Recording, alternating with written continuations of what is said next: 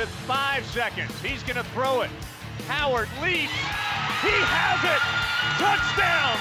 Carolina back from the dead to tie the game with two seconds to go.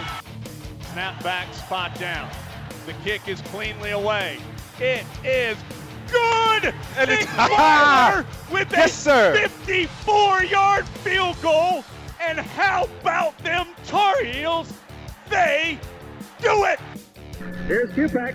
Gives off to Amos. He's got it. He's got to get it. He's got it. Unbelievable. Unreal.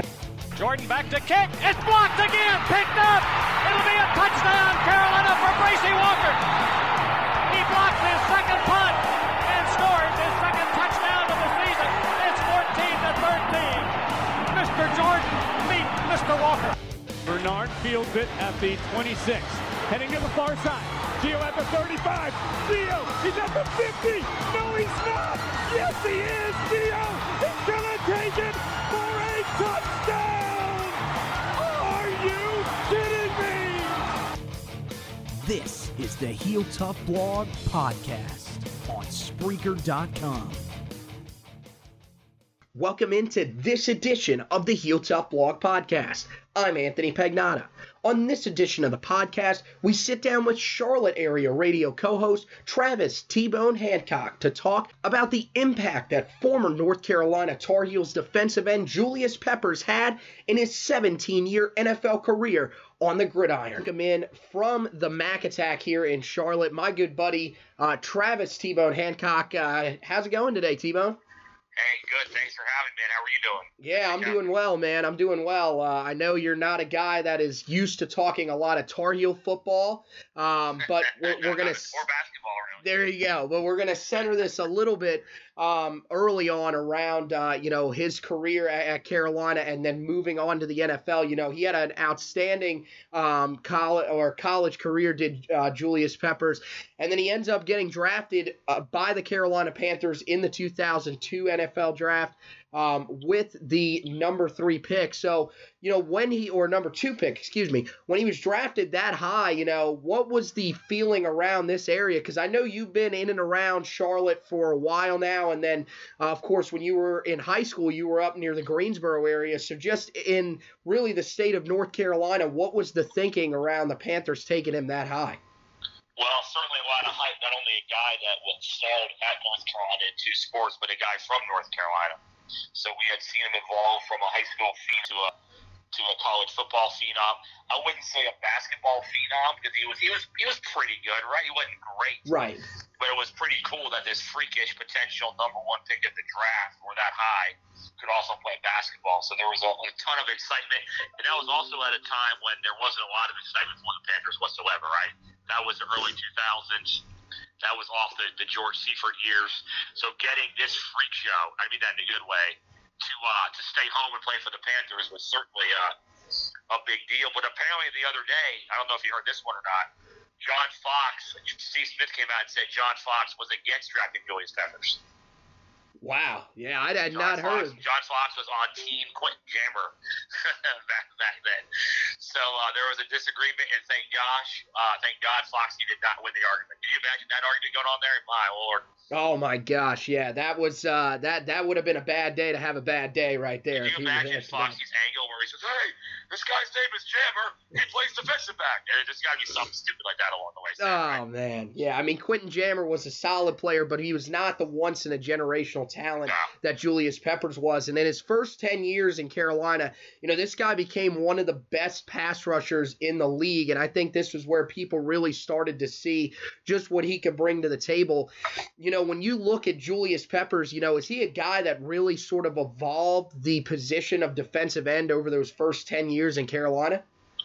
Oh, abs- absolutely. I mean, how many guys ever have we seen with the size and speed and skill set of Julius Peppers? And sure enough, he still got ripped a bunch because there was this whole thing that, that people thought he took plays off. So long before we had Cam hate, where Cam Newton got or gets uh, ridiculed from just about everything. A lot of people were down on Julius Peppers before he left for Chicago because felt he took plays off Never really saw that myself. I thought the guy was phenomenal. I don't think that you can expect a defensive end to get a sack on every play, but his skill level was so high that if he dropped off for one or two plays, people would notice. And that's a credit to how good he was when he was really good, right?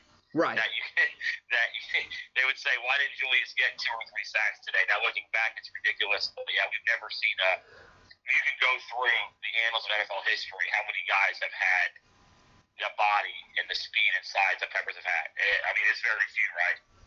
Right. Yeah. No, you're right about that. Um, yeah, his body style in particular was just a, a lot different. And you, you, mentioned the basketball background. I think that was one of the biggest things with him was you know that that turned him into this freak athlete that I, I thought one of the main things that he taught a lot of defensive ends was hey, you know, even if you don't get to the quarterback and get a sack, get your hands up because it can create plays that, you know, can change games. I mean, he had plenty of game changing interceptions as a defensive lineman. I mean, you know, 11 interceptions in his career, and that ranks second all time amongst defensive linemen. So, I mean, that's that's one of the things that you know will always be remembered about him, and and I think that everybody kind of you know says, look, that's where he's different from every other guy. But when you you know he ends up leaving uh, and going to Chicago for a six-year contract, you know, what was the reaction of Panther fans? Was it really anger towards him, or anger towards the franchise, or really were they just kind of indifferent, saying, hey you know, we kind of knew this would come at some point? I think it, it was sort of indifferent and sort of anti-Peppers because keep in mind, with a guy like Steve Smith, he was all over the radio. We knew Steve Smith. We knew his sound bites. We knew everything that he had going on. We knew his family's name, his family members' names. We didn't know much about Julius Peppers, did? Peppers wasn't a media darling. He wasn't a guy that you saw a lot of. So if Smitty would have left the way Julius Peppers did, it would have been 100% sadness, people angry at the organization. But with Peppers, because we didn't know him, we just assumed it was all Peppers' fault and a money grab. And I, I and I will give Julius Peppers credit for this. Uh, our show changed to the morning show. The Mac Attack WFNZ changed to the morning show in February 2009 when we moved over in February 2009, I immediately tried to get Julius Peppers on the air because he doesn't do a lot. And I went through his agent and I said, hey, he's got to come on the show. And that was during like a, franchise tag year, I think. I don't think he was, that wasn't the year, 2009 wasn't when he left, it was the next year. I worked on Julius Peppers coming on our station for one full year. I tried every couple months to see if Peppers would do it. And then finally, the day after the Pro Bowl in February 2010, Peppers came on uh, our show. And I really feel like that interview there, because it went national, it went viral back then, because of just it was Peppers talking about his future and basically saying, I'm not coming back. It was a massive deal. And I think people were still trying to figure out if they liked the Mac Attack in the mornings. We were replacing a great show. People were questioning how good we were. And I felt that Pepper's interview back then really catapulted us to still be on the air today. I really truly feel like that that showed people, hey, these guys are the real deal. So I always give Julius credit for doing the interview. And he's come on this he's only been on the station three times ever, all through the Mac. Yeah, how about that? Yeah, for sure. The day after, uh, you... the day after he came back and played for the, with the Bears, and he, they beat the Panthers, uh, he came on, and then when he returned to Carolina, uh, last year, the, the day that, a couple days after he signed. So, you know what? He doesn't talk a whole lot, uh, but when he did, it was important, and he was very important to the Mac Attack and WFNZ when he did speak. Yeah, so I mean, you know, he comes back, and you know, what what was the reaction that you guys saw, maybe from the people on the phone lines and everything that first day when he came back, especially after that interview? Uh, talking about the one he came back in 2017. Yeah, in in 2017. Uh, he came back. And he came back a different guy right away. Not that, look, like I said, we didn't know Pepper, so we didn't know really what kind of person deep down he was.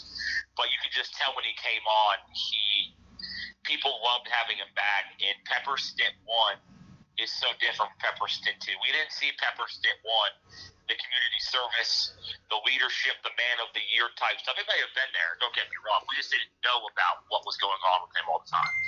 So to see him come back and, and, and to show us what kind of man he is off the field, leader on the field. He had a great year too, his first year back, 11 sacks, whatever he had.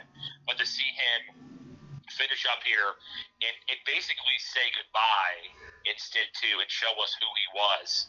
I thought that was awesome, man. I'm so proud of him. And, and, and last week when he puts out that retirement video for Julius, a man of few words, to go out in his own powerful words was so fitting, wasn't it? A guy doesn't speak a lot, Right. was so eloquent in how he went out, and I, I think the world of Julius for that. So, you know, w- when you look back on the careers of two Carolina guys that are, in my opinion, got to be two of the top pass rushers of all time. You know, we had an, a, a debate on the show last week, and, you know, it's still something that's going on a little bit between me and Josh. You know, he says that, believe it or not, being a Dallas Cowboy fan, he actually says Lawrence Taylor has the better overall career. You know, when I look at Julius Peppers, I think with the longevity, I think with the consistency, and I think also combining what I thought was a little bit more of an illustrious college career, you might give the edge to Julius Peppers. Do you think that there is an argument because you are a guy that was, you know, a Giant fan when you were younger and is now here in the city of Charlotte and has been on Charlotte radio for a while now. So, you know, when you look at those two, how do you think those two stack up? Oh, it's Lawrence Taylor. it's not a knock on it's not a knock on Peppers because I, I think when you talk about well, I'm not I'm not saying Peppers isn't a, a great player, but when Right. you talk about we do debates on the greatest football players ever on the show. The guys that come up are Jim Brown, uh, Tom Brady now does of course because of his resume, but Jim Brown, Tom Brady, Barry Sanders, just for the for, for what he was. But there's so many other ones I could name. But the defensive player that comes up all the time is Lawrence Taylor. Right. And I just don't, for as great as Peppers was, I can't see us debating in the future Lawrence Taylor, Jim Brown, Tom Brady, Barry Sanders, Joe Montana, and Julius Peppers. I just don't put him into that category. I think that he has the ability to be one of those guys when he was on. But I just I think that there's another tier defensively where Peppers would fall into. Does that make any sense? I think Lawrence Right. Taylor is so high on the list, and that's not a knock on Peppers. It's almost like LT's at an un- not unattainable level, but he's at the all-time, all-time highest level.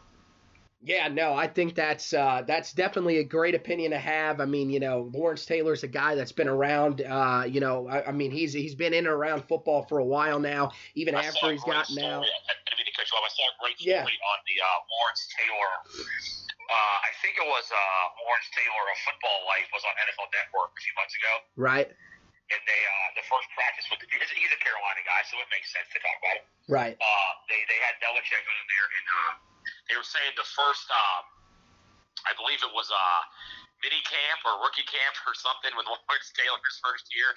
Uh, Belichick said, "All right, LT, you're on the uh, you're on the third team." All right, and, and LT goes, "Okay, that's fine. You know, I'm a rookie here, whatever. I'll go here to the third team." Then they pan back to Belichick now talking, and he goes, "He lasted 30 minutes."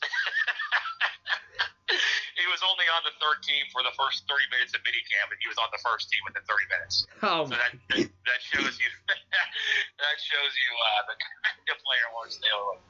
Yeah, no, that yeah, that's a fantastic story, and yeah, that was you know one of the things that you know was was brought up in the argument a little bit was you know can you imagine? Actually, Josh said, can you imagine if he had played under Belichick in this era? And I was like, well, he actually did play under Belichick.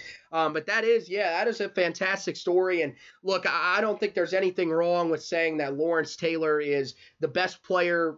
Pro- possibly to ever play the defensive side of the football, but you know, from a pure pass rusher standpoint, I think there is a little bit of an argument, but you know, that's something that you know we can definitely talk about further on down the line, um, probably towards when Julius Peppers gets in to the Hall of Fame, which should be in 2024 for sure. I would be very shocked.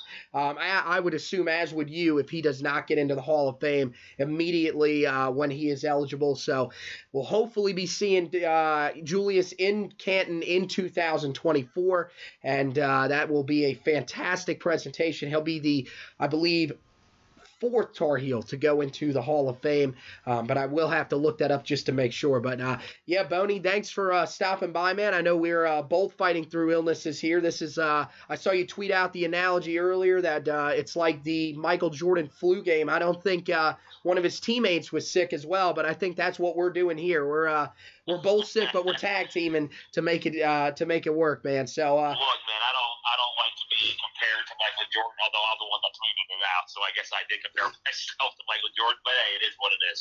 Yeah, so uh, yeah, guys, you can always listen to the Mac Attack 6 to 10 a.m. on WFNZ right here in Charlotte.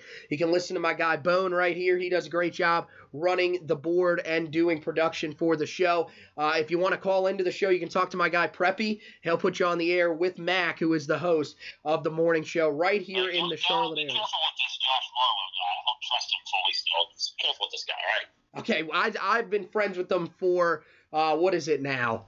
Uh, s- roughly 11 years, and I still don't Wow. trust them. So, Yeah, Ye- check your wallet when Marlowe's around. All right? Just check your wallet, all right? I will do, man. I will do. And you watch that preppy fella too. He's a little strange. So, No, he's no, he's a horrible human being. So, all right, Boney. We'll talk to you down the line, man. Okay. uh, all right, man. Thank you very much for having me. Appreciate it. All right. So that's going to do it for this edition of the Heel Tough Blog Podcast. I want to thank T Bone for stopping by and remind you that you can listen to him, Mac, and Preppy on the Mac Attack 6 to 10 a.m. on WFNZ in Charlotte or on the radio.com app if you live anywhere else. As always, I'd like to encourage you guys to subscribe to the podcast on Spreaker, iTunes, Google Play, Spotify, iHeartRadio.com, TuneIn.com, or the TuneIn app. Also, check out the blog, which is now on its own website, www.heeltoughblog.com. It will also have the podcast, and you can see all of the Carolina football offers as well as we turn towards the 2020 class. The blog will also have articles up breaking down the 2019 recruiting class. Also, you can check out the signing day thread if you want to go back and relive everything that happened. And there's a few other great things on there. You guys can subscribe to the website by just scrolling to the bottom and hitting subscribe to the newsletter. Thank you guys for listening, and as always, go Tar Heels!